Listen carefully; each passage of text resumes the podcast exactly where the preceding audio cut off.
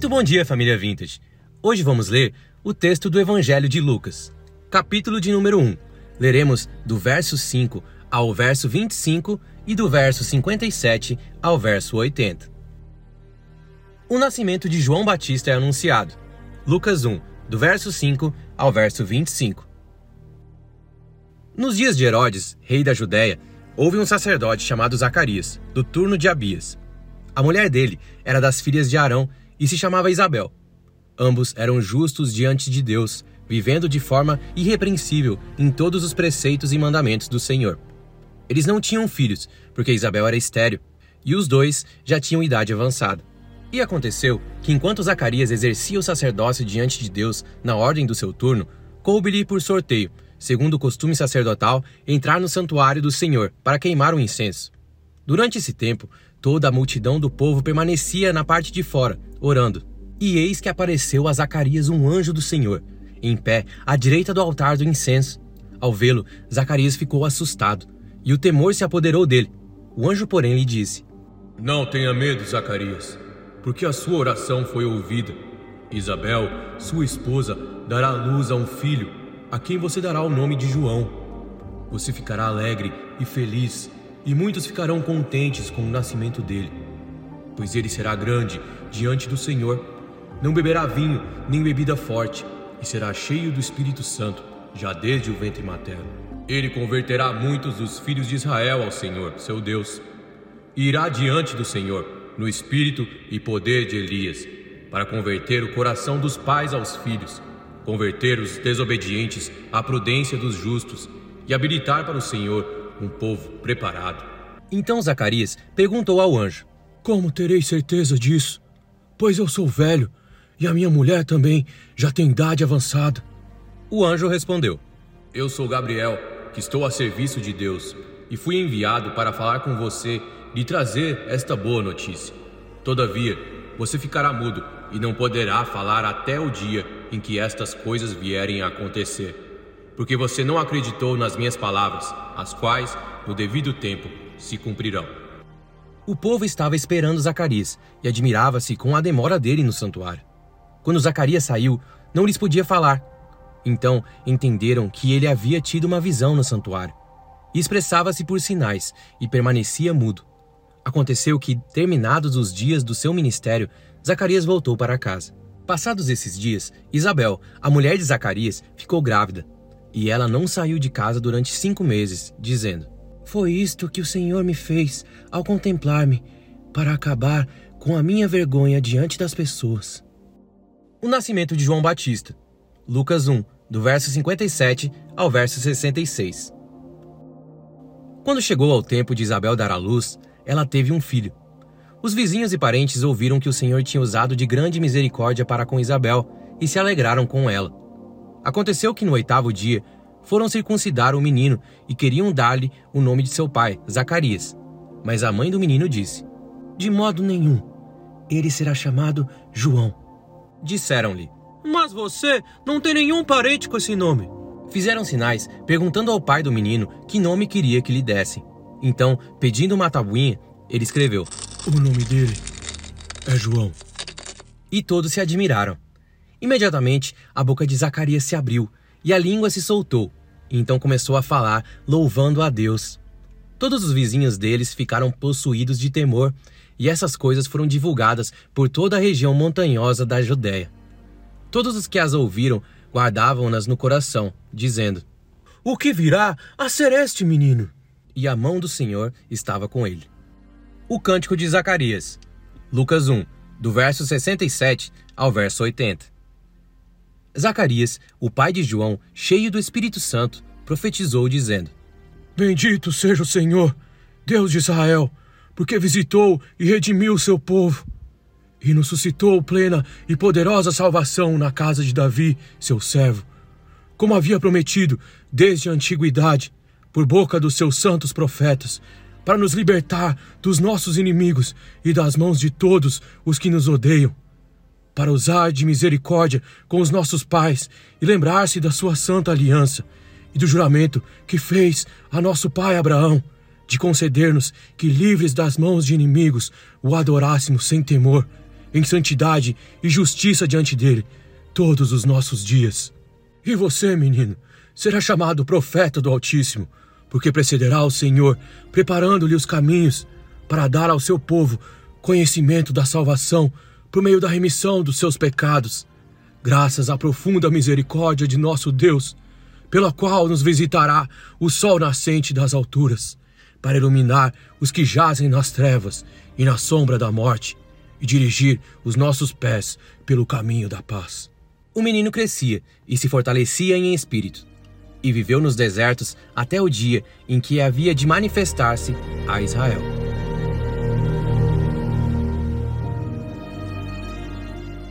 Muito bom dia, família Vintage!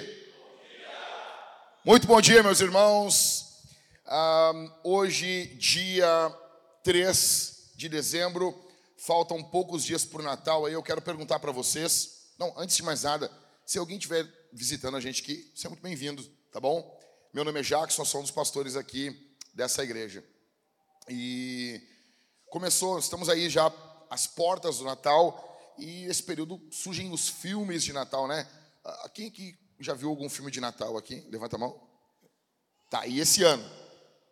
Olha, mas, olha quanta gente. O que, que, que, me indicam aí? Não sei. O que, que vocês viram aí, Júlia? O que, que vocês viram? Foi, foi Débora só? Isso é traição, tá? Isso é traição. Se o cara vê um negócio assim sem o outro, ah, não. É que nem comer uma coisa sem, sem o outro. Entendeu? Chega em casa, vai dar um beijo na cremosa, aí ela, o que é esse gosto de chocolate aí? Isso é crime, ok? Então, assim, alguém viu um filme de Natal bom aí que possa indicar? Senhor pastor, vê esse aqui, que esse aqui é garantido. Aqui? Tá, tu assistiu Família Noel e. Não gostou? O que, que tu não gostou, Débora?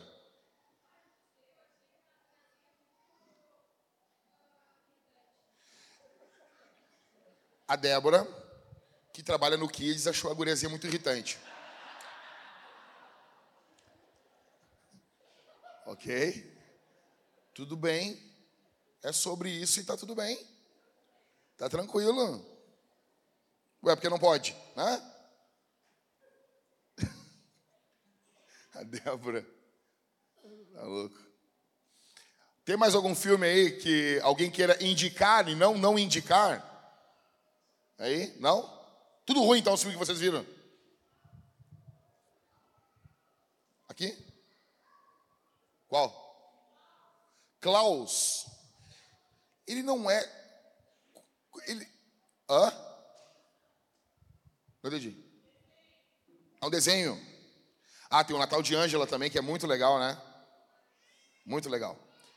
Uh, Para mim, o melhor filme da história, aqui não só de Natal, o melhor filme é o A Felicidade Não Se Compra, e ele é baseado ali no Natal, ao redor da, da época de Natal. Aconselho você a ver, tá bom? Veja esse filme. Então, esse, isso suscita um, um, um grande tema da existência humana. Um dos maiores temas da existência humana não é da onde viemos, para onde vamos, o que estamos fazendo aqui, não. O maior tema da existência, um dos maiores temas da existência humana é este: Duro de Matar. É um filme de Natal ou não? É ou não é? Quem acha que não é, levanta a mão. Essa igreja é uma benção. Quem, quem diz, não, Duro de Matar é um filme natalino. Levanta a mão aí. Isso aí. Então, você, não sei se você se lembra do, do Duro de Matar, é com Bruce Willis. O filme, eu peguei até uma, uma sinopse aqui para não errar aqui. Cadê o Dario aqui? O Dario vai me acompanhar. Vamos lá, olha, olha só. Olha a sinopse da Wikipedia, sabe? Quando fala Wikipedia, lembra do, do Henry Cavill lá. Wikipedia. Então assim, ó, ó, Durante as festividades de Natal, o policial nova-iorquino. Não, muito bom isso aqui. Nova-iorquino John McClane. Cara, o nome do cara é muito fera, meu. Não tem como dar errado um cara desse. John McClane vai visitar a esposa Holly Janeiro que é o grande momento da crise deles, né? Tu nem lembra nada, Dario. Eles estão se separando. E quando ele vai, ele chega lá e ele diz, ó, Holly McLean. E ela já está usando o nome de solteira. Te liga, meu velho, aí, ó. Na... Que isso, rapaz? É isso aí, cara. É isso aí. E ela trabalha na Nakatomi Trending, que fica no Nakatomi Plaza, que é o prédio lá, né? E, uh, e, e quando ele chega lá, é, qual o local ali? É Califórnia, né? Então ele, todo mais conservador, quando ele chega, é que tu só pega essa, essa crítica quando tu está mais velho. Ele entra no prédio, os, os caras se pegando, umas mulheres, e ele, ah, Califórnia, né? Aí qual é o nome do, do CEO da empresa, ô Dario? Senhor Tá? Senhor Takagi. Aí ele chega lá e apresenta ele para o CEO, o senhor Takagi. Só que no meio da festa de Natal, um grupo de terroristas, liderados pelo ator que depois vai fazer o Harry Potter lá, né? Já faleceu. Tá? E eles, no meio da festividade, são terroristas alemães, não são russos, são terroristas alemães. E eles invadem o prédio, sequestram os convidados e eles querem roubar 640 milhões de dólares ao portador em ações. E só tem um cara para lutar contra eles. Qual o nome dele? John McClane. Que isso, rapaz? Isso é, Marco, isso é história fenomenal, Michael. É um grupo de terroristas, tudo arquitetado, tudo. E tem um cara só, Michael. O nome dele. E ele faz o filme todo de pé descalço. Não usa tênis, nenhum sapato. Então, assim, veja com a sua família esse ano, Duro de Matar. Ele é um filme natalino. Ele é um filme, é uma benção esse filme. Interessante que, assim, esse filme, aí até o pessoal fez a, a, abertura aqui da, da, da série, Natal Brutal. E para mim, eu estava montando essa série, eh, pensando nela ali em Lucas, e eu pensava na Bíblia e no John McClane, na Bíblia e no John McClane. E para mim tem tudo a ver isso aqui. Por quê? Porque o Natal de John McClane é um Natal brutal. É um Natal brutal. É tiro, porrada e bomba. Então ele sozinho, quando ele manda o primeiro, o primeiro defunto que ele manda para o terrorista, ele manda assim: Ho, ho, não, ho, ho, ho, eu tenho uma metralhadora. É sensacional isso, cara. Isso é uma frase fenomenal. Quando você compra uma metralhadora, você faz uma camiseta. Ho, ho, ho, eu tenho uma metralhadora. Isso é demais. Então, assim, John McClane, como um bom cowboy, ele salva o dia, ele salva a sua esposa. Você fica assim, eles vão voltar ou não? Depois nos outros filmes você vê que não funcionou, né? Mulher, mulher ruim, né, cara? Mulher ruim, né? Então, eles não voltam e você vê bomba, você vê tiro e você vê uma brutalidade. Por que, que as pessoas discutem se o Duro de Matar é ou não um filme de Natal?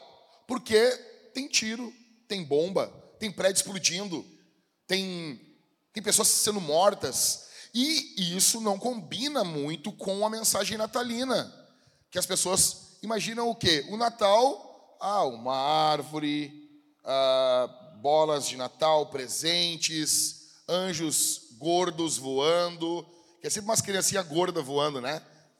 Você pode ver os anjinhos, é sempre umas criancinhas obesas, entendeu? Criança com diabetes, assim, voando, assim.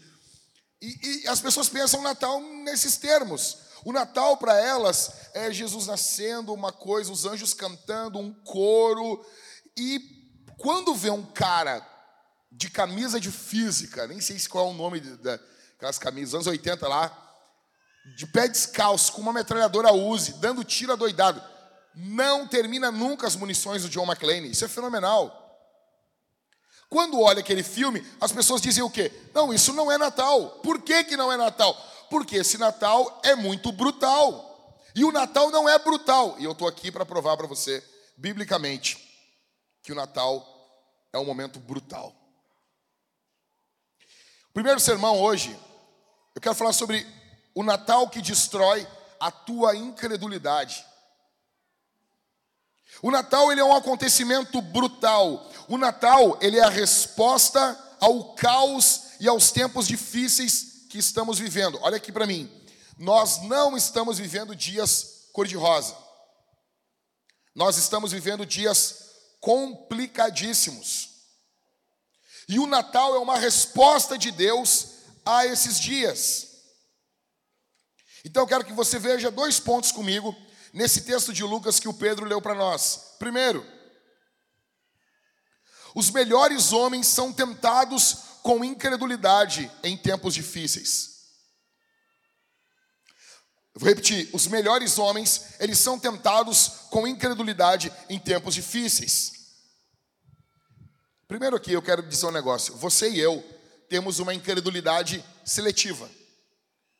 Ah, pastor, eu não sou incrédula, eu não sou incrédula. Você é. Em alguns momentos você é. Mas é uma incredulidade bem seletiva. Veja comigo. Você está andando de carro e quando o sinal fica verde para você, você, o que, que você faz? Hã? Acelera, acelera, acelera, vai, acelera. Você acelera, ok? Mas alguém aqui já parou para pensar assim, cara, e se o sinal do outro também está verde? Tu nunca pensou isso? Quem aqui já pensou nisso? Mas tu foi do mesmo jeito. O que, que é isso? Credulidade. Você confia você confia que o outro sinal ficou vermelho para o seu ficar verde. Você não pensa assim, bah, vai que deu um problema, vai que os chineses entraram aqui no sistema da sinaleira aqui. Que agora tem uma pneumonia vindo da China aí também. Imagina isso. Os pastel de flango. Que coisa xenofóbica. Imagina os pastel de flango botando as luzinhas verdes ali tudo na sinalela e tudo verde. Mas você ignora isso, você acredita que para um sinal estar verde, o outro está vermelho. O que, que é isso? Fé. Você acredita. Quando deram para você a primeira de pirona, louvado seja o Senhor pela de pirona. Eu amo de pirona. Eu não poderia viver nos Estados Unidos porque lá não tem de pirona. Lá é só paracetamol. Então, veja, dipirona é uma benção. Repita comigo: dipirona é uma benção. Quem falou não aí? Estão excomungados. Quando deram. Primeiro, qual é aquele que eu gosto, amor? Que parece uns MZMs assim. Neusaldina. É só falar de me dar uma. Oh, aleluia. Neusaldina é demais. Parece um MMs bonitinho assim, né? Uns dois, três assim já. Uh! Quando me deram a primeira Neusaldina, eu não peguei aquilo e fiquei assim: quem disse que isso aqui é um remédio? Eu não vi sendo produzido, eu não vi ah, os estudos sobre esse remédio. Não, falaram o que para mim? Tem dipirona aí no meio. Eu disse: é meu. Você confia nos analgésicos, você confia nos remédios, então você confia em sinaleira, você confia em remédios, você confia que o sol nasce todos os dias. Sendo que não tem nenhuma prova científica de que o sol vai nascer. Como não? Não tem. Nós acreditamos que o sol vai nascer todos os dias. É uma questão de fé. Como assim? Ele nasceu ontem. Tá, mas digamos que, vamos lá, de 550 mil anos a 550 mil anos, uh, tem um dia que o sol não nasce, porque acontece um determinado fenômeno tal, tal, tal, tal, tal, tal, tal, que nós não conhecíamos e passamos a conhecer agora. Você entende? Nós partimos do princípio que nós conhecemos todos os fenômenos e que o sol vai nascer e ele vai nascer e nasce. Isso é fé. Você acredita, por exemplo, se eu der um, um, um ali um pote de veneno de rato para você, acho que é ri do rato, né?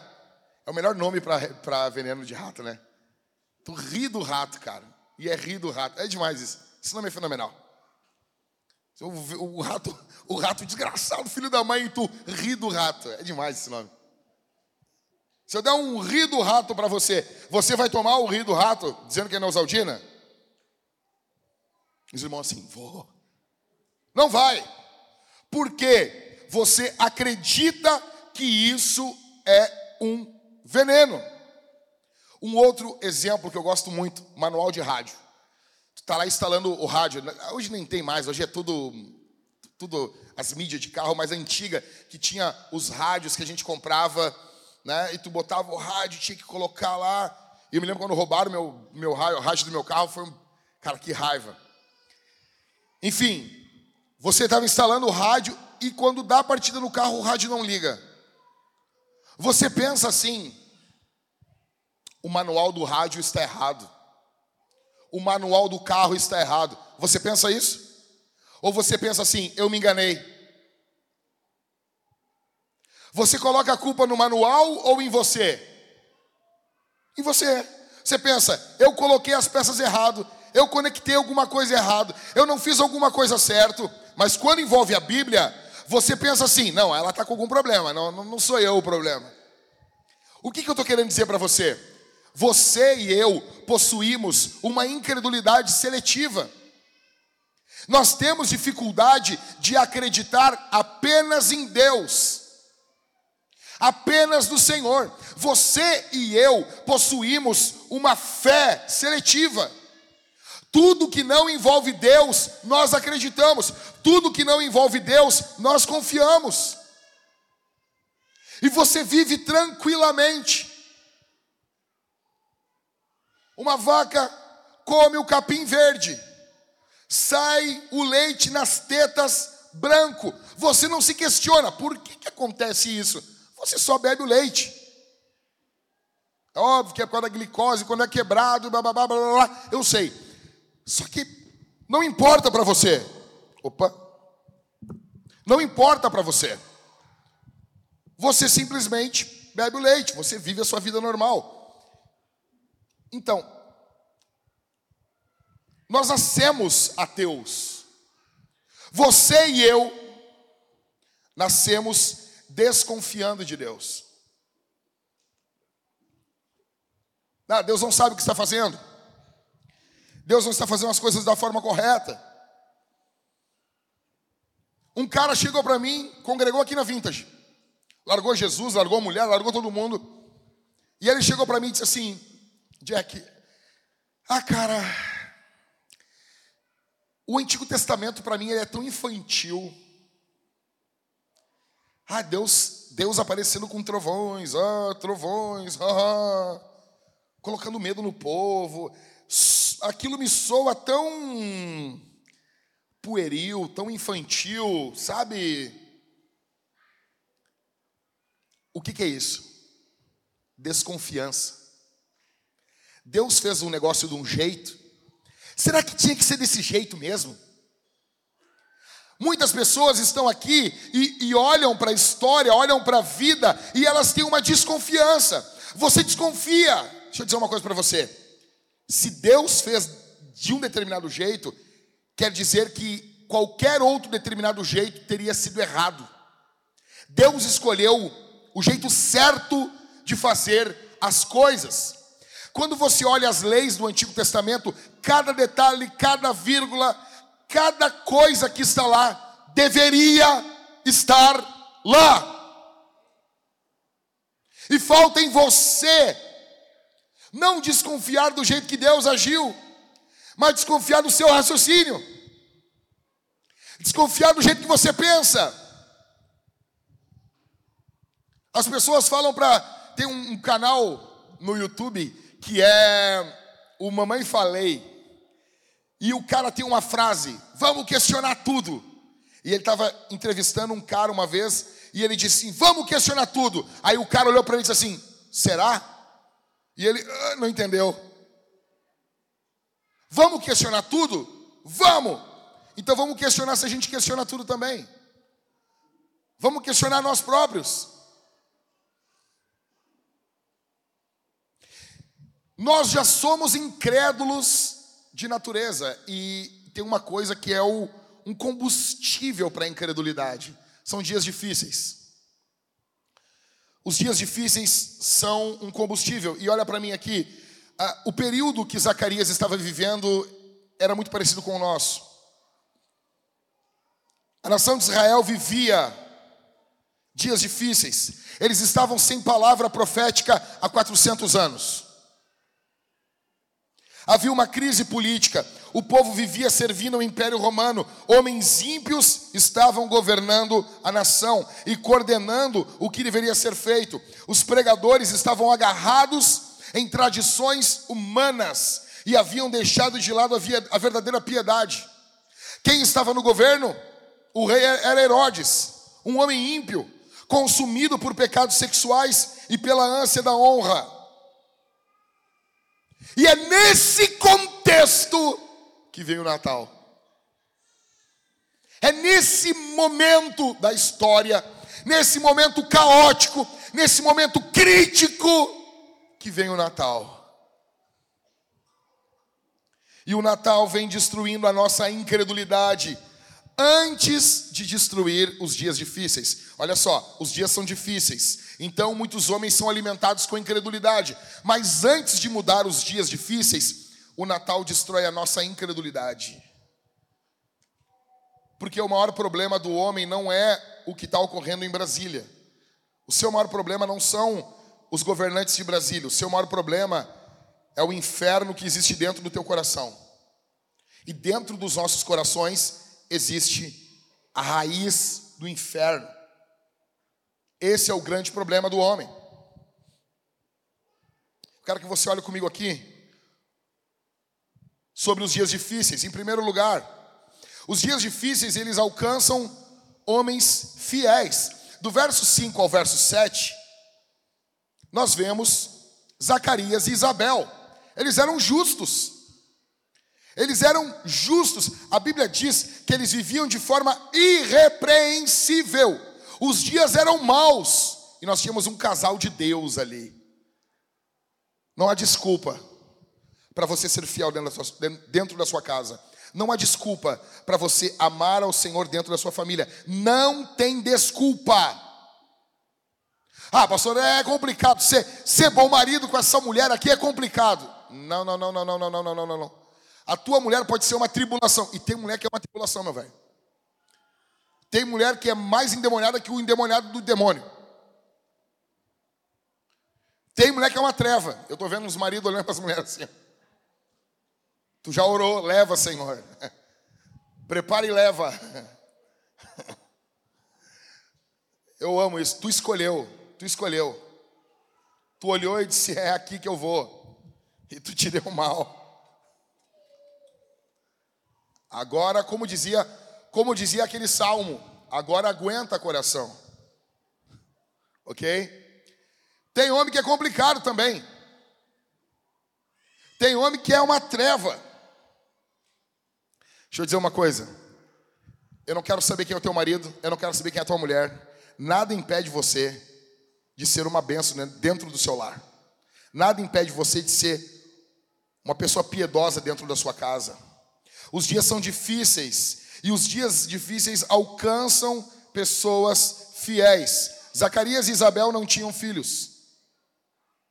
E mesmo não tendo filhos, eles eram obedientes. E eles sofriam por não ter filhos. Imagina nos dias de hoje. O casal se junta e eles descobrem que são ah, inférteis. Hoje em dia eles comemorariam. É ou não é? No período bíblico, eu, eu, amo, eu amo ler os comentários bíblicos sobre esses textos. Nos comentários bíblicos diz assim: aqui no, no período bíblico as pessoas queriam ter filhos e hoje não. E hoje não. Como que você é um cristão e você não quer ter um filho?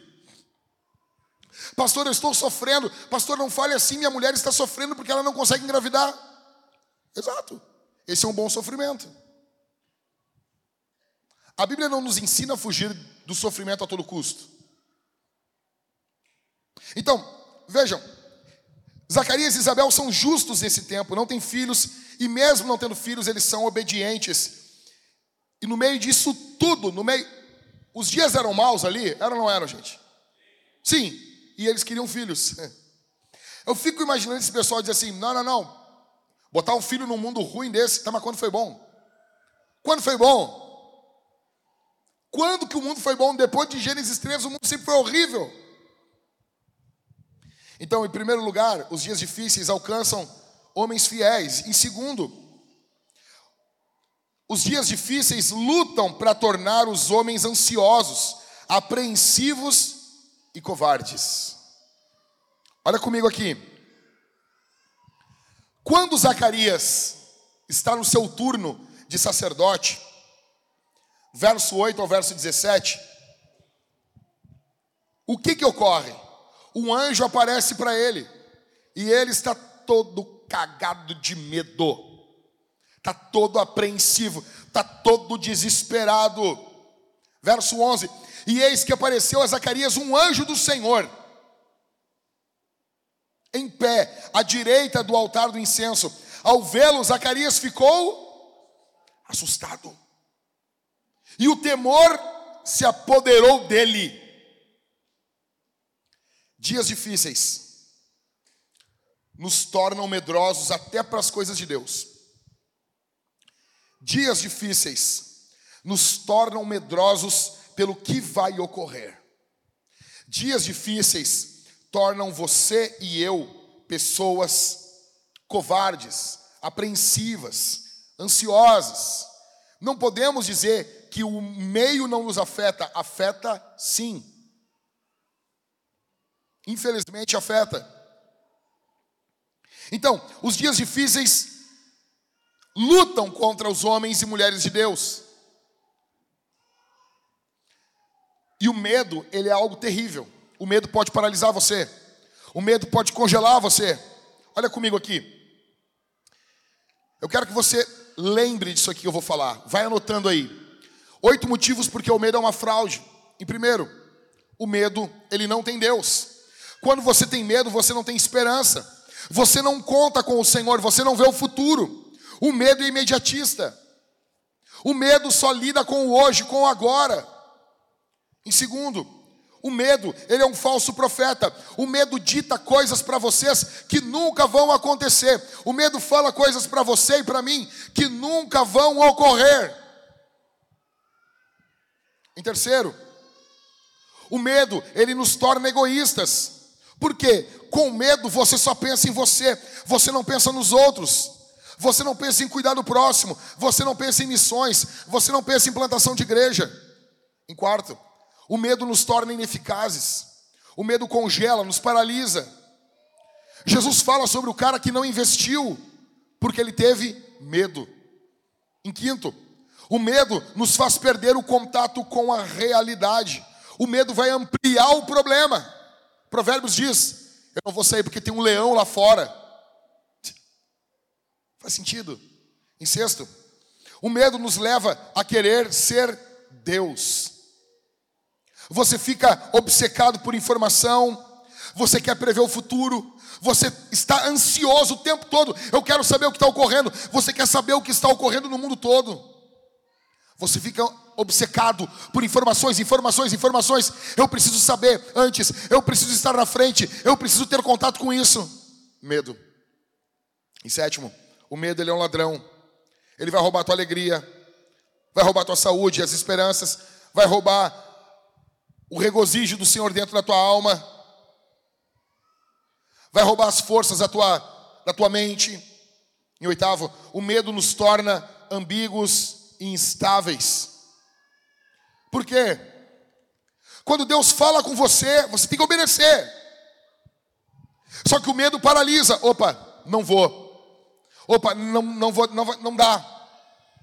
Deus mandou A, mas quem sabe eu faço B. É perto. Eu não vou fazer X, Y. Quem sabe eu faço mais ou menos o que Deus está pedindo. Quem sabe eu faço algo parecido com o que Deus está exigindo? O medo. Então, Zacarias teve medo. Em terceiro, os dias difíceis trazem tentação de incredulidade aos maiores homens, verso 18 ao verso 22. Zacarias está diante de um anjo. O que, que você faria diante de um anjo? O que, que você faria? Ah, pastor, eu ia cantar aquele hino da Cassiane. Tem anjo aqui, irmão. Tem anjo ali. Tem anjo cantando no meio da congregação. Não, ia cantar o Padre Marcelo. Tem. Não, não, tá, tá de boa. Eu ainda tenho aqui. Obrigado. Hã? Não entendi. Não, mas tá de boa, tá de boa. O que é que você faria? Zacarias olhar, poderia olhar para o anjo, fazer perguntas, falar com ele. Só que ao, ao invés de Zacarias olhar para o anjo, olhar para o poder de Deus, Zacarias olhou para o problema. Zacarias olhou para a mulher, olhou para a esterilidade da esposa dele. O anjo fala com ele, vai acontecer isso. Zacarias olhou assim: Ah, seu anjo, eu sou velho. Eu sou velho, já não está daquele jeito. Tem uns novos aí que já também já não está daquele jeito também. Uns guri novo com todo o sebo no rim. O baile olhou assim, ah, seu anjo, não dá. E a minha mulher, ela também é estéreo. Deixa eu dizer um negócio para você. Quando Deus fala, cara, quando Deus fala, a palavra de Deus, ela muda a, a realidade, ela muda, ela traz coisas à existência. A palavra de Deus transforma, a palavra de Deus chama à existência coisas que não existiam antes da palavra ser proferida. Zacarias está diante de um anjo e ele está olhando para o problema. Por quê? Porque o medo, escute isso aqui, o medo, ele vai tirar o teu foco da palavra e vai colocar o teu foco na situação. E essa aqui é, é, é um dos grandes, esse é um dos grandes desafios da vida cristã. Viver focado na palavra e não na situação. Porque a situação sempre é vencida pela palavra. Grava isso. Você está vivendo uma situação na tua vida. A palavra diz outra coisa? Confie na palavra. A palavra muda. Deus muda situações. Deus muda realidades. Deus transforma as coisas mediante o poder da sua palavra. O anjo está trazendo a palavra de Deus para Zacarias, e Zacarias está olhando a incredulidade. E deixa eu dizer uma coisa para você: se tem uma coisa que irrita Deus, é a incredulidade. Você, você se lembra de Jesus? Jesus, os maiores esporros que Jesus deu, nos discípulos foi por causa da incredulidade. Homens de pequena fé. Pô, Pai Jesus, imagina, tu está no meio do mar, sacudindo, um caos, um caos. Aí Jesus se levanta, loucão, xinga o mar, xinga todo mundo e xinga os caras também. Seus homens de pequena fé. Aí tu, uhum. por quê? Porque Deus odeia incredulidade. Deus odeia incredulidade. Olha o que diz, 2 Coríntios 4,13. Tendo, porém, o mesmo espírito de fé, como está escrito, eu criei, por isso falei. Também nós cremos, e por isso também falamos. O apóstolo Paulo está pegando o texto do Antigo Testamento de Salmos e está dizendo: Eu criei e por crer falei que, que aconteceu com Zacarias quando ele duvidou do anjo? Ou seja, eu criei, eu falei, eu duvidei, Deus cerrou a minha boca. Esse é o motivo porque muitos de vocês não conseguem falar de Jesus. Deus cerrou a boca de vocês, porque vocês são incrédulos, porque vocês não creem no poder de Deus, porque vocês não creem que Jesus pode mudar. Porque vocês não creem que Jesus pode transformar. Porque vocês não acreditam que Deus tem um algo melhor para nós. Vocês são incrédulos. E pessoas que não acreditam ficam mudas. Pessoas que não acreditam ficam caladas. Eu pergunto para você aqui: o que, que ocorreria com a tua voz? Se Deus julgasse você agora, como Deus julgou Zacarias, Zacarias ficou nove meses mudo. Você imagina isso? Nove meses mudo. O que, que ocorreria com a tua voz agora? Muitos aqui não testemunham, muitos aqui não falam do que Cristo fez na própria vida, por quê? Porque eles são incrédulos. Deus fez uma obra, Deus trabalhou, Deus está agindo, mas há um medo que invade sobre você. Você tem um medo que consome e você está preocupado muito, muito, muito com a sua imagem pessoal, com o que vão pensar de você, com o que vão falar sobre você, com o que vão. Ah, mas você está que nem o, pai do Marty McFly. E se eles não gostarem? E se não for bom? E se eu não sei se estou preparado para receber tanta reprovação? E se não for bom? E se isso? E se aquilo? E você está sempre pensando: e se? E se? E se? Deixa eu dizer um negócio. Dane-se o e se.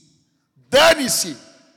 Abre a boca e fala. Abre a boca e prega. Dane-se o que as pessoas vão pensar. Na verdade, na maioria das vezes, ninguém vai pensar mal de você.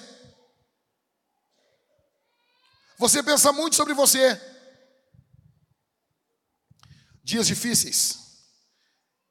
Em quarto, eles não podem impedir a graça de Deus verso 23 ao verso 25. Zacarias não creu. Zacarias duvidou, ele teve uma fé vacilante. O que, que ocorreu? A mulher ficou grávida do mesmo jeito. Isabel ficou grávida. Ele chegou em casa, botou umas músicas para fazer bebê e disse: Minha velha, é hoje. Te prepara que eu vou te usar. Isabel ficou grávida. Está grávida, o Senhor Deus cumpriu a sua promessa, porque dias maus não podem impedir a graça de Deus. Deus não depende de você. Olha para mim aqui. Deus não depende de você. Só que isso não quer fazer, não quer dizer que você não deva crer, você tem que crer. Mas Deus não depende de você. Deus não precisa de você, mas Deus quer você. É diferente. Quando Deus depende de alguém, Seria complicado, né? Imagina Deus depender de você. Nós estamos tudo ferrado aqui. Se Deus depender de mim para alguma coisa, a gente está tudo ferrado. Deus não depende de você. Deus quer você. Em primeiro lugar, então, no geral de tudo isso aqui, os melhores homens são tentados em dias difíceis. Cuidado com os dias que nós estamos vivendo hoje. Segundo e último, O Natal brutal, ele destrói a sua incredulidade. Talvez você entrou aqui com um problema de fé. Você tem fé de menos. Tem alguém com fé de menos aqui?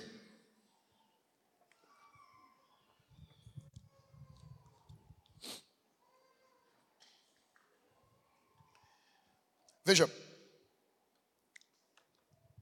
João Batista nasceu desse casal que amava o Senhor, mas tinha uma fé vacilante. E talvez você tenha uma fé vacilante. Talvez a tua fé não é uma fé, sabe, apoteótica. Eu tenho vencido o medo de andar de avião.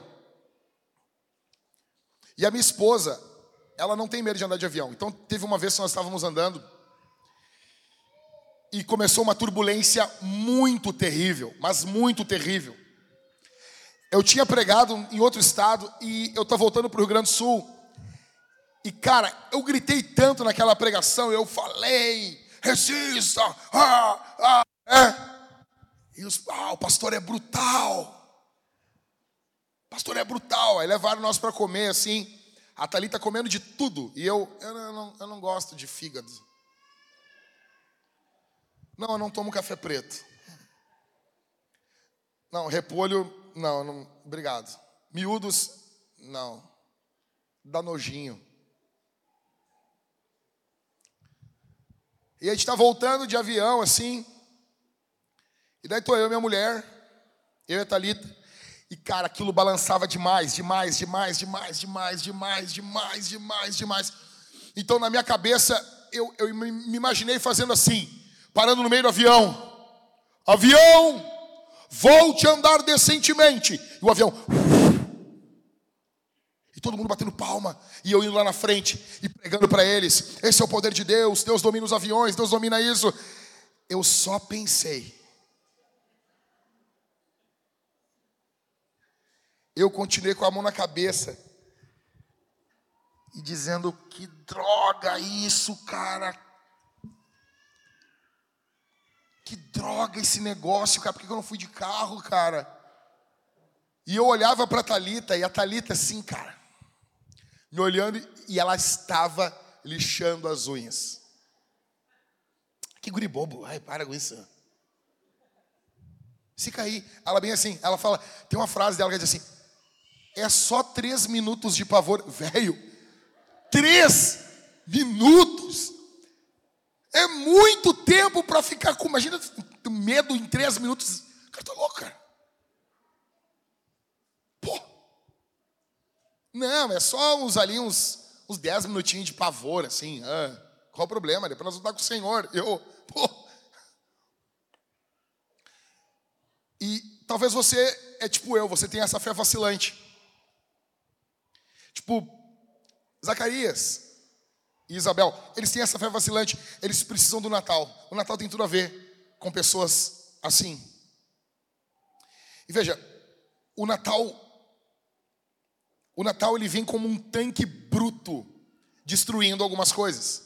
E eu quero que você imagine agora um Natal, um tanque com uma árvore de Natal em cima, umas renas e um Papai Noel muito mafioso pilotando esse tanque ok? E esse tanque é o Natal.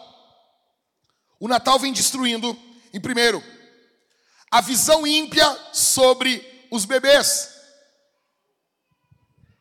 Verso 57 ao verso 58. Quando chegou o tempo de Isabel dar à luz, ela teve um filho.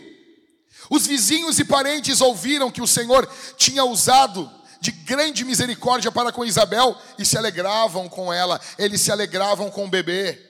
Eles estavam felizes porque uma mulher havia ganhado um filho. A visão do mundo é que crianças são o problema. Agora, uma menina estava grávida de, de cinco filhos, quinto plus, e ela perdeu os bebês. E você entra nos comentários do Twitter, é um nojo, é um lixo o que as pessoas falam sobre bebês. Você não tem noção.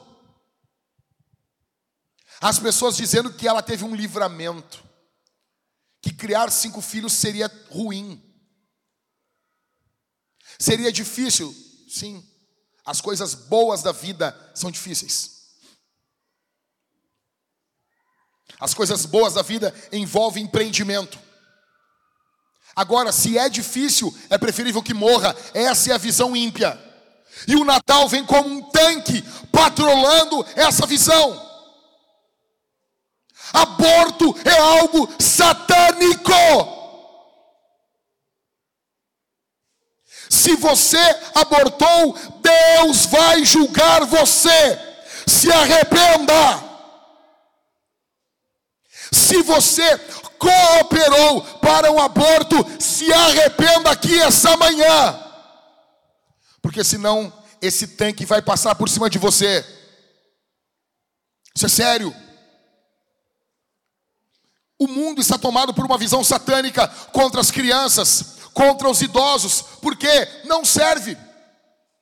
Tudo aquilo que demanda trabalho não serve. Crianças são difíceis. Crianças dão trabalho. Dão trabalho. E é um trabalho de 24 horas. O mundo abandona, abandonava no período aqui do texto bíblico, o mundo eles abandonavam os seus bebês. Eles abortavam. O aborto não, não começou ontem. O aborto, desde que o mundo é mundo, existe aborto. Aborto provocado. O povo de Deus tem uma visão diferente sobre crianças. O povo de Deus tem uma visão diferente. Deixa eu dizer um negócio. Toda vez, quase toda semana, tem uma mulher grávida no grupo da igreja. E é uma alegria. É uma alegria. Nós estamos felizes. Estamos felizes. Nós estamos lutando para que os homens amem suas esposas. E deixa eu dizer uma coisa: quando a mulher não quer engravidar, ela não confia no marido dela. Na maioria das vezes. Com raríssimas exceções. Mulher que confia no marido, ela engravida. Ela engravida. Ela quer engravidar. Óbvio que algumas mulheres têm dificuldade ou são estéreis, isso é uma outra questão. Então, o Natal ele vem como um tanque brutal, passando por cima sobre a da visão ímpia sobre os bebês. Em segundo, o Natal vem como um tanque bruto, destruindo a murmuração. Perdão, a incredulidade e as suas consequências. Olha só. Versos 59 a 64. O que, que ocorreu aqui?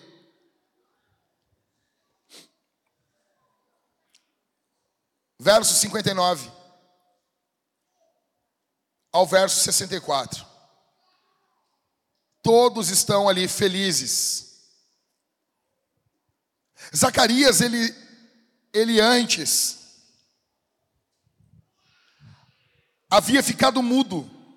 Agora a boca de Zacarias se solta. A boca dele se desprende.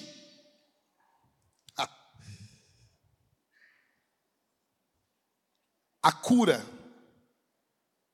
Ele estava mudo e agora não está, está falando. Por causa do Natal. A incredulidade de Zacarias foi vencida. E a consequência da incredulidade, que é a mudez dele, foi vencida também. A vinda de Cristo. Deixa eu explicar para você. Você, tá, você pode pensar assim, tá, Jack, mas não faz sentido. Jesus não tinha nascido ainda. Olha isso aqui, que coisa poderosa. Quando você vai fazer um churrasco, você só sente o cheiro da carne na hora que Dá uma primeira mordida? Sim ou não? Você chega na casa do seu amigo e você, sabe aquelas visitas que chegam meio-dia? Sabe? Ah, as pessoas se olhando aí, ó. Fulano. Hum. A pessoa chega meio-dia e diz: Olha só, eu nem imaginava. E você vai chegando e você vai sentindo aquele cheiro. Sabe, aquele cheiro do prazer da carne. Sabe, prazeres da carne é bom, né? Ó, vamos aí então. Você sente aquele cheirinho. O que está ocorrendo aqui? Tudo que gira ao redor do nascimento de Jesus envolve essa, esse poder, envolve essa graça. Cristo está vindo ao mundo. Cristo está vindo e, e já, o Espírito já começa a preparar o ambiente. O Espírito vem vindo na frente, curando, transformando, libertando. Sabe por que, que Jesus pode curar você hoje aqui? Por causa do Natal. Porque Jesus veio a esse mundo assumiu os teus pecados, assumiu a tua incredulidade, tomou tudo sobre ele, tomou toda a podridão da tua vida. Sabe o que Deus pode transformar a tua vida hoje aqui? Hoje Ele pode curar você, hoje Ele pode pôr fim ao teu sofrimento, hoje Ele pode pôr fim à tua história de angústia, hoje Ele pode começar um novo tempo na tua vida por causa do Natal, porque Cristo veio ao mundo, Ele veio, Ele veio, Ele veio. Bendito seja o seu nome.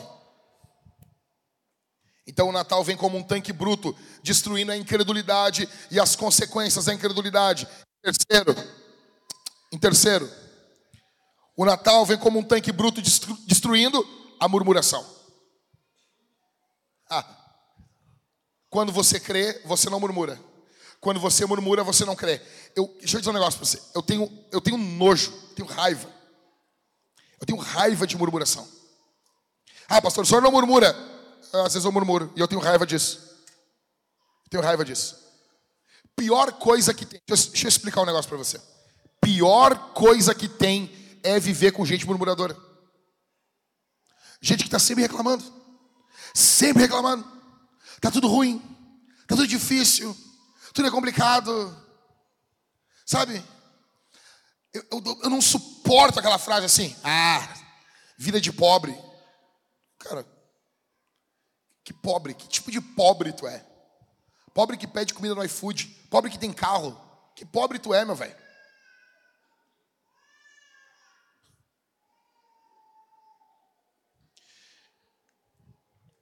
Zacarias, com medo, ele murmurava. Só que agora, cheio do espírito, ele canta e profetiza. Olha a diferença. Quando ele tem medo, ele murmura. Quando ele está cheio do espírito, ele canta, ele profetiza, ele encoraja o povo. O que falta para você abandonar esse pecado demoníaco que você tem assumido, que é a murmuração, é você ser cheio do espírito, é você ser cheio de Deus. Você vê os seus filhos, você impõe as mãos sobre a cabeça deles, você ora por eles, você abençoa os seus filhos, ou não? Ou não? Tem gente que só murmura, só reclama, reclama, reclama, reclama, reclama, reclama, reclama, reclama, reclama, reclama, reclama, reclama, reclama, reclama. Conselho: mantenha longe da sua casa gente que só reclama da vida. Se isole dessa gente. Isso é um câncer. Isso é um câncer. Zacarias, com medo, murmura, duvida, cheio do espírito, ele canta, ele profetiza. A murmuração é um vício. A murmuração destrói famílias. E o Natal vem destruindo com a murmuração. Então pega agora, imagina a tua e a minha murmuração aqui e o Natal como um tanque, patrolando, passando por cima das nossas murmurações. O Natal ele vem como um tanque bruto, destruindo a prisão que o pecado nos colocou. Verso 68. Bendito seja o Senhor, Deus de Israel, porque visitou e redimiu o que é redenção na Bíblia? A redenção é libertação mediante o pagamento de um resgate. Olha isso aqui. O Natal, ele é a libertação de presos que estavam debaixo do poder do pecado e de Satanás.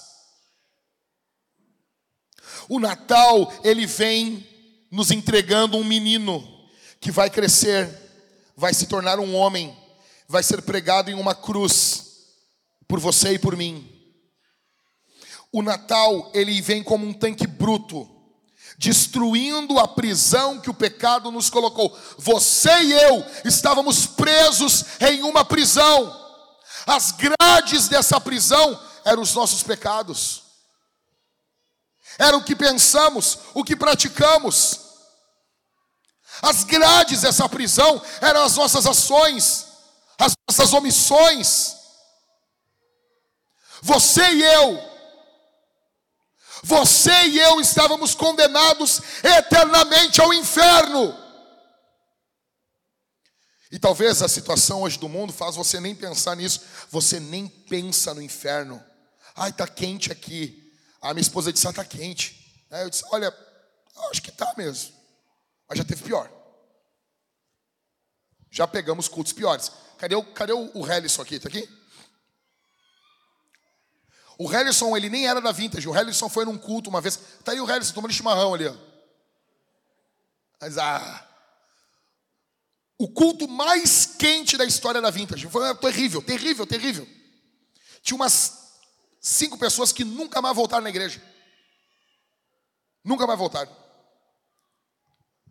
E o Harrison estava nesse culto e eu, eu quase pedindo perdão para as pessoas, dizendo, ah, desculpa aí, cara, nós vamos arrumar, não sei o quê. Lá no início da vintage. Aí o Harrison assim, fica tranquilo, cara. Eu aprendi no quartel uma técnica que tu fica tal, tal, tal. Eu disse, cara, o cara está usando técnica de guerra para poder ficar no culto, cara. Se tu ficar parado, não te mexer, o teu coração bate mais devagar e tu passa a sentir menos calor. Então, tu respira com a respiração tal da rebimboca, da parafuseta. O cara estava usando técnica de guerra para poder estar num culto da igreja. Você e eu estávamos indo para um lugar muito mais quente. Você e eu estávamos indo ao inferno. Escute isso aqui. Você merece o inferno, porque você é ruim. Eu sou ruim. Pecado é o meu nome, pecado é o teu nome. Você já. Olha aqui para mim. Você imagina passar no telão aqui, ó. Só o que tu já pensou. Essa semana. Tu ia embora e tu nunca mais voltava aqui. Tu, algumas pessoas aqui da igreja tu nunca mais olharia na cara. Se tu descobrisse o que elas já pensaram sobre você. Porque a gente é ruim. Só que Deus é gracioso, perdoador, bom. E o Natal ele vem destruindo a prisão que o pecado nos colocou e tudo isso aponta para o sangue de Jesus, que foi vertido na cruz do Calvário, e é poderoso para perdoar os teus pecados, é, pra, é poderoso para limpar você. Você e eu estamos sujos do pecado, o pecado sujou a gente, o pecado deixou a gente manchado. O sangue de Jesus, ele é poderoso, ele vem e ele limpa as nossas vestes. Eu não entendia isso, agora eu entendo, agora eu sei que com as vestes brancas, limpas, eu posso estar diante de Deus, chamar Ele de Pai, olhar para Jesus, chamar Ele de meu irmão e ter o Espírito Santo morando dentro de mim.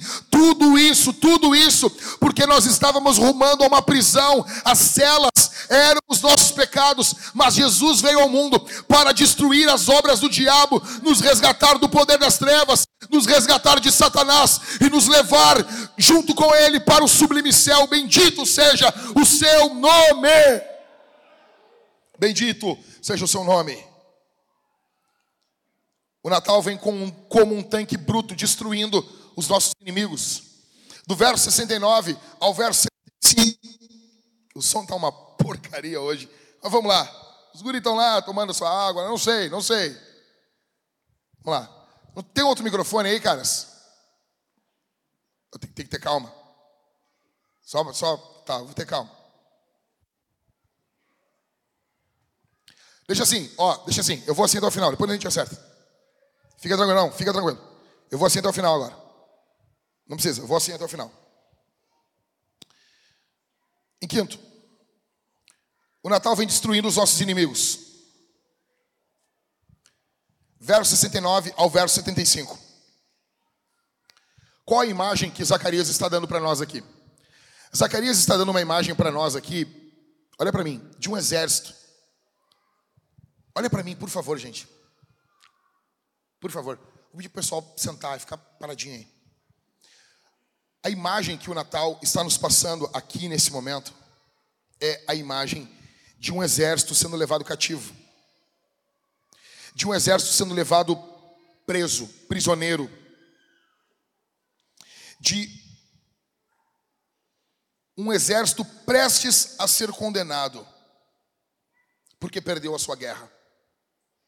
Então vem um redentor, toma a nossa carga e destrói os nossos inimigos. É exatamente essa visão que Zacarias está dando no meio do seu cântico. Você e eu, não apenas estávamos indo para uma prisão, mas tínhamos inimigos que queriam destruir a nossa vida. O Natal vem destruindo isso. Em sexto, o Natal vem destruindo as nossas dívidas. Verso 76 ao verso 77. E você, menino, será chamado profeta do Altíssimo, porque procederá, precederá o Senhor, preparando-lhe os caminhos, para dar ao seu povo conhecimento da salvação por meio da remissão dos seus pecados. Não, não, não, fica tranquilo. Não, não, fica, fica tranquilo. Obrigado, obrigado. Falei para os irmãos, vou até o final com isso aqui, por favor. Por a gente acerta isso aí. Vou ler de novo, irmãos. O Natal vem destruindo as nossas dívidas. Verso 76 ao verso 77.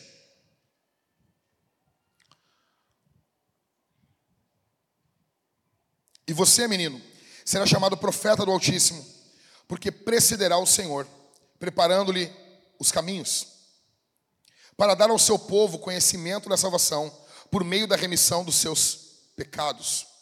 O pecado, ele é uma dívida. O pecado do homem é uma dívida. O seu pecado, o meu pecado, é uma dívida contra o Criador.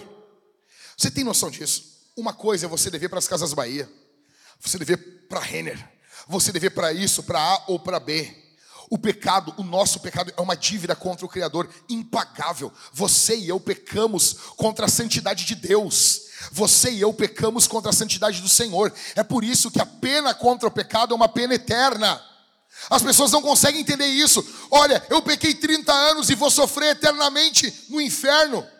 A pena não está ligada ao tamanho, à quantidade de vezes que você cometeu esse pecado. A pena está ligada intimamente, intimamente, contra quem você comete esse crime.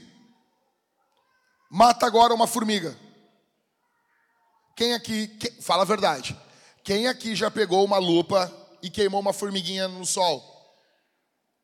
Cuidado com esse pessoal aqui, tá? Você se cuida com essa gente aí. Ou seja, vocês foram presos quando queimaram a formiguinha no sol? Não. Não. Quem aqui, quando criança, já tocou pedra em algum gato? Levanta a mão. Deus está vendo. Eu não consigo entender porque a pessoa tem raiva de gato, cara. E tem gente que diz, oh, esse é um animal do diabo. Por quê? Por isso que teve a peste negra, cara. Na Europa, os caras mataram todos os gatos, os ratos, a pulga do rato trazia a peste negra. E a pessoa ficava lá, pum, morta. Veja, se você matar uma formiga, é errado, não faça isso. Você, pum, matou o esmilinguido. Não pode. Não, não era o esmilinguido, era o Pildas. Ok. Talento tolero. Você matou um esmilinguido. O que que ocorre? Não ocorre nada. Porque você cometeu um assassinato contra uma formiga. Agora você comete um assassinato, você mata um gato. Vai ter ali uma comoção, algumas pessoas vão ficar irritadas com você. Não faça isso. Mas passou, você no Brasil não vai acontecer nada. Agora, se você matar uma criança,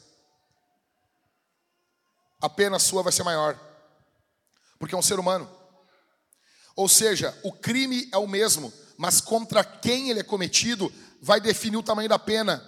O pecado, ele é um crime contra a glória de Deus.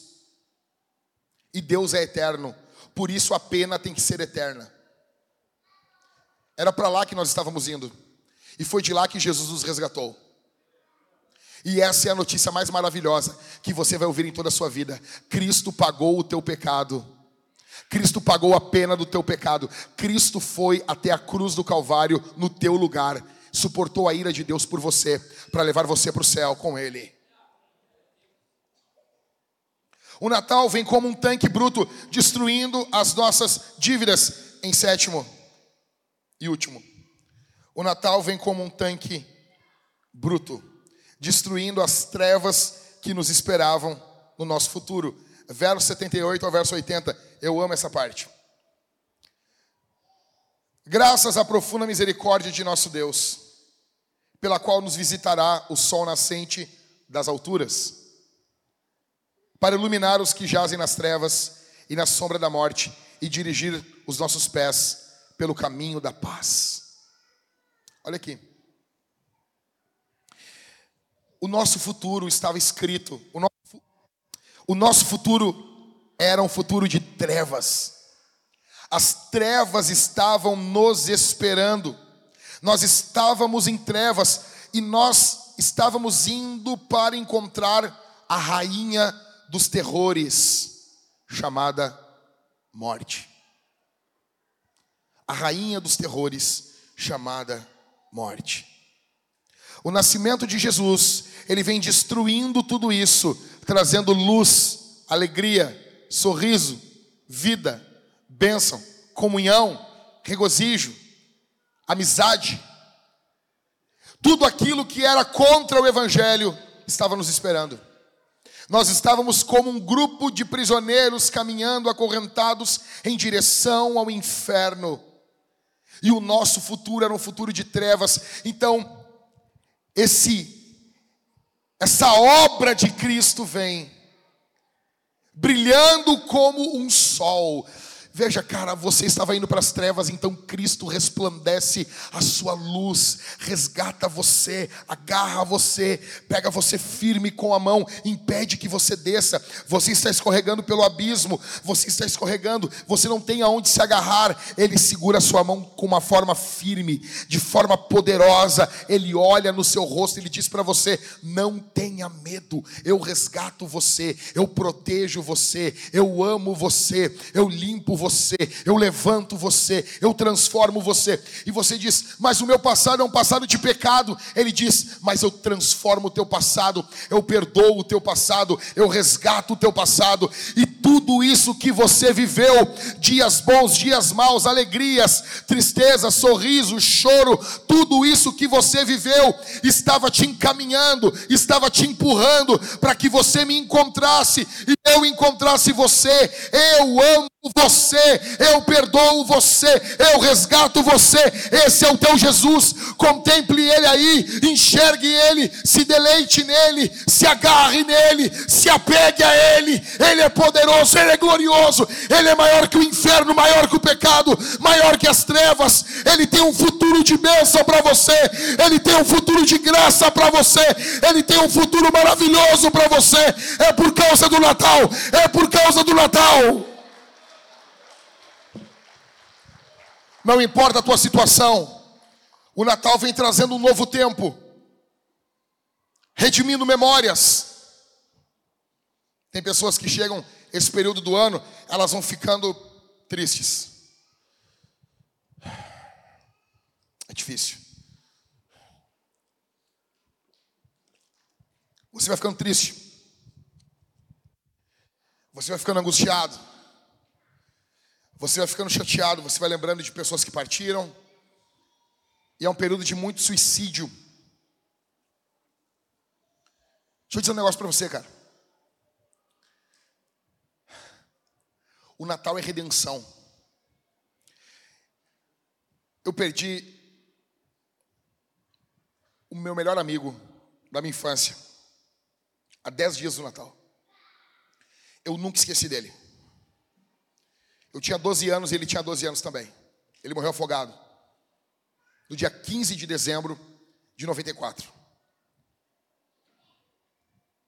Eu nunca me esqueci dele. Eu me lembro do rosto dele. Eu me lembro dele, do Alexandre.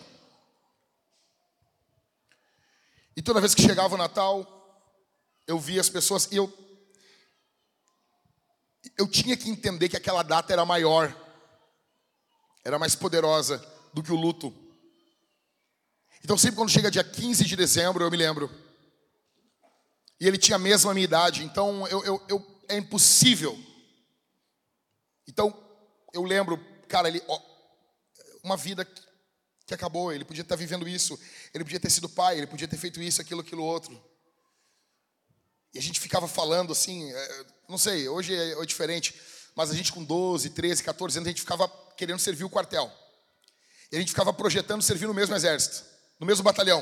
A gente vai servir junto. Nós vamos ser amigos, nós vamos andar. E um dia antes dele morrer, a gente andou de bicicleta. E ele tinha poucas horas de vida. E eu me lembro do enterro dele, muita gente, tudo, terrível.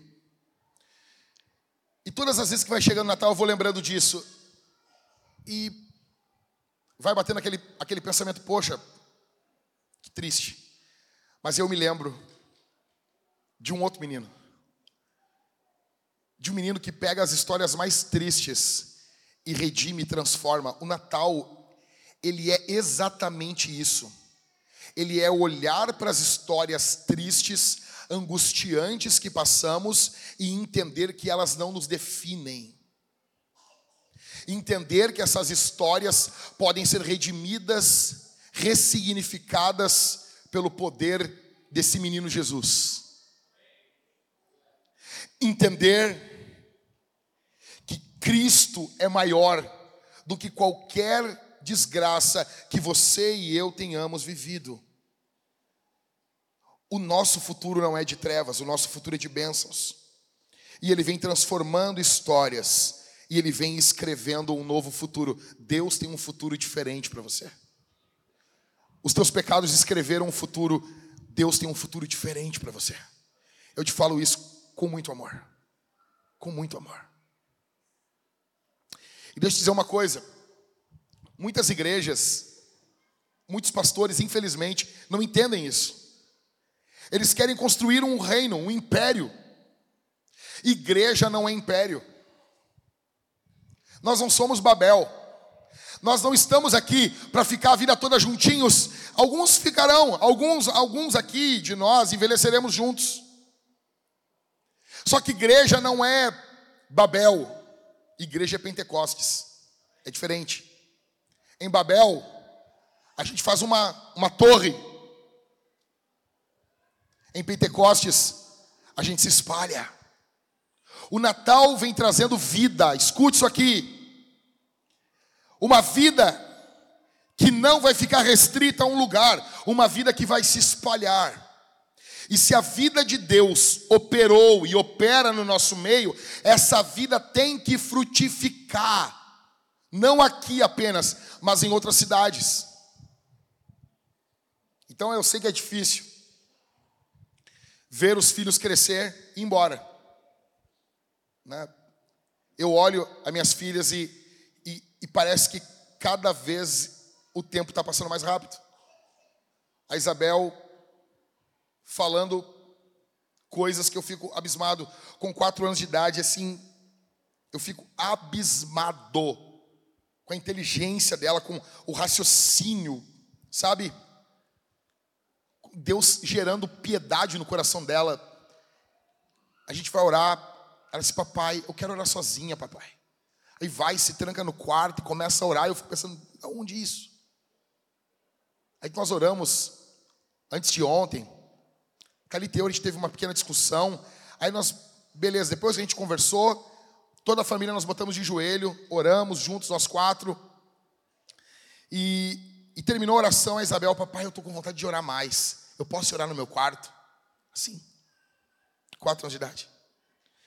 E a gente vai vendo o cuidado, e eu vejo a, a, Maria crescendo e, e falando e, e, argumentando. E disse: Meu, daqui a pouco elas estão maiorzinhas, daqui a pouco elas estão indo, casando e indo embora. E hoje é um desses dias. Nós temos uma pessoa muito importante que vai sair de Porto Alegre, o Soares.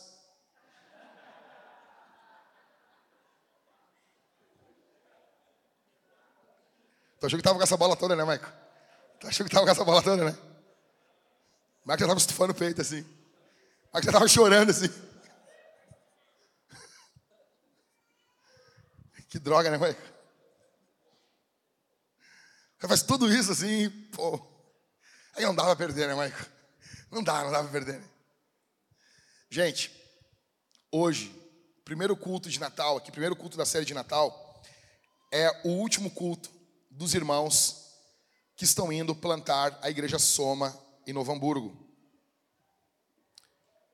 Então, escuta só isso aqui. É um passo de fé.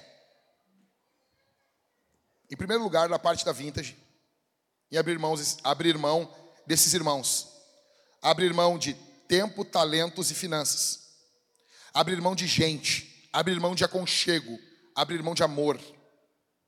Abrir mão de um pastorzão aqui da igreja. Só que em Atos, quando eles enviam, quando Antioquia vai enviar, quem que eles enviam? Paulo e Barnabé. A igreja de Antioquia não envia o pior. A igreja de Antioquia em Atos envia o que é melhor. Muitas igrejas enviam para a missão o, o, o, resto, o lixo, aquilo que não, que só dá problema. Ah, ah, ah, ah, ah. E, esse não é o alvo de Deus o alvo de uma igreja é enviar o que é melhor. Então, hoje é o último culto dos irmãos que estarão plantando a partir da semana que vem, domingo que vem, nós estaremos lá, estarão dando início, o start, a igreja Soma, ali em Novo Hamburgo. Vai ser brutal. Deus vai honrar a nossa fé de abrir mão e Deus vai honrar a fé desses irmãos em irem e obedecerem o mandato do Senhor. Passar por tudo, startar uma igreja, viver todo o início dessa igreja, como o pastor Maicon e a Suna viveram, e depois abrir mão de tudo isso e startar uma segunda igreja, isso requer fé, comprometimento, amor a Jesus, amor às almas. Nós vamos nesse momento fazer uma coisa aqui. Eu quero chamar todos os irmãos que estarão na plantação da igreja Soma, chamar vocês aqui na frente, faz favor. Todos vocês que estão com a camiseta aqui, ó. Igreja Cristã Soma. Aqui na frente, todos vocês. Vamos ficar de pé, meus irmãos. Aqui na frente. Todos eles.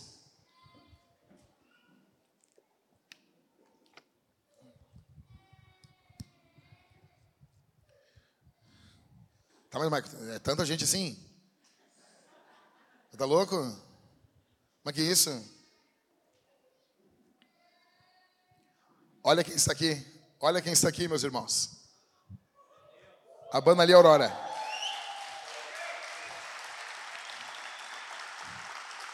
Deus tem a última palavra. Deus tem a última palavra. É dele. É dele. Ele reina, ele governa, ele comanda, ele determina, ele autodetermina. Ele está sentado no trono. Ninguém tira ele do trono. Os médicos são uma bênção, mas a última palavra é do Senhor. É do Senhor. Aleluia. Nós vamos nesse momento. Nós vamos nesse momento orar por esses irmãos. Nós vamos nesse momento enviar, comissionar eles no poder do Espírito.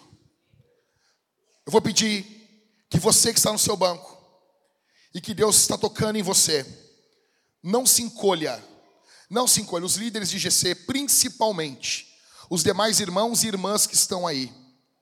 Nós vamos começar a orar e você vai sair do seu banco. Você vai abraçar esses irmãos aqui. Você vai orar por eles. Você vai dizer: O Senhor é com vocês. Vocês vão e vocês vão plantar uma igreja poderosa em Novo Hamburgo. E que Deus levante a igreja Soma três, quatro vezes mais do que a igreja Vintage. Porque pai e mãe verdadeiro ama, ama, ama que os filhos cresçam mais do que eles. Pai, o pai é aquele que perde na queda de braço com o filho. A mãe é aquela que se alegra quando o filho e a filha vão mais longe, consegue fazer mais. E nós temos que ter esse coração com a igreja Soma. Aquilo, nossa oração aqui vai ser: Senhor, todas as vezes que o Senhor intentar nos abençoar, abençoe a igreja Soma e a igreja Angar em dobro. Abençoe em dobro, em triplo, em nome de Jesus. Pelo poder, pela autoridade do nome de Jesus.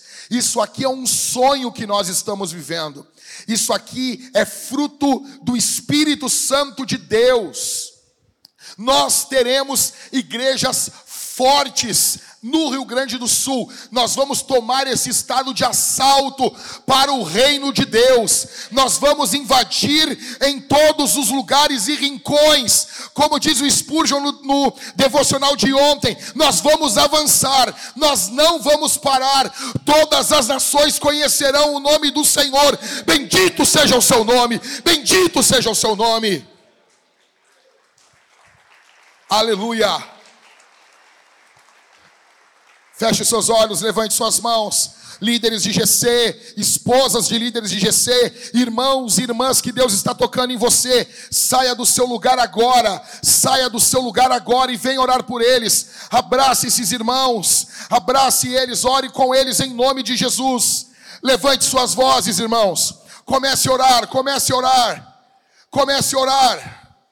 Bendito seja o nome de Jesus. Bendito seja o nome de Jesus. Bendito seja o nome de Jesus. Bendito seja o nome de Jesus. Bendito seja o nome de Jesus. Bendito seja o nome. Bendito, bendito, bendito. Saia do seu lugar, meus irmãos. Saia do seu lugar. Vem aqui. Por favor, meus irmãos. Venha orar, venha orar, venha se despedir. Venha abraçar esses irmãos. Venha pôr as mãos sobre eles. Em nome de Jesus. Em nome de Jesus. Aleluia. Aleluia. Aleluia. Abrace ele, abrace ela. Abrace, meus irmãos. Demonstre amor, demonstre carinho. Aleluia. Bendito seja o nome de Jesus. Bendito seja o teu nome, Senhor. Bendito seja o teu nome, Jesus. Aleluia. Senhor, nós estamos diante da tua presença. Nós estamos diante do Senhor aqui. E nós pedimos que o Senhor encoraje, empodere esses irmãos, encha eles do teu Espírito Santo, cada um, cada irmão, cada irmã que está aqui, em nome de Jesus, faz a tua obra, Senhor, faz a tua obra, Senhor, faz a tua obra, Senhor, em nome de Jesus, pelo poder, pela autoridade do nome, do nome que está sobre todo nome, ó Deus, quando vierem os dias de desânimo, quando vierem os dias de tristeza, de dúvidas, eu peço que o Senhor lembre eles desse momento. Lembre eles, Senhor. Lembre eles de tudo que o Senhor Deus prometeu, de tudo que o Senhor Deus está fazendo, de tudo que o Senhor Deus falou que faria, em nome de Jesus, pelo poder do nome, pelo poder do sangue, em nome de Jesus, em nome de Jesus. Enche esses homens e mulheres do teu espírito. Enche esses homens e mulheres do teu espírito. No nome de Jesus. Nós te pedimos, essas crianças sejam usadas ali em Novo Hamburgo, Senhor. Em nome de Jesus, nós enviamos, pelo poder do teu espírito, nós despedimos, nós despedimos os nossos amados irmãos, em nome de Jesus pelo poder, pela autoridade do nome de Jesus, que cresça, nasça uma igreja poderosa ali em Novo Hamburgo, que a igreja Soma seja usada, cheia do teu espírito, cheia do teu poder, em nome de Jesus, pelo poder, pela autoridade, pela graça, pela misericórdia, pelo sangue de Jesus. Aleluia, aleluia, aleluia, aleluia. Bendito é o nome, bendito é o nome de Jesus, bendito é o nome de Jesus.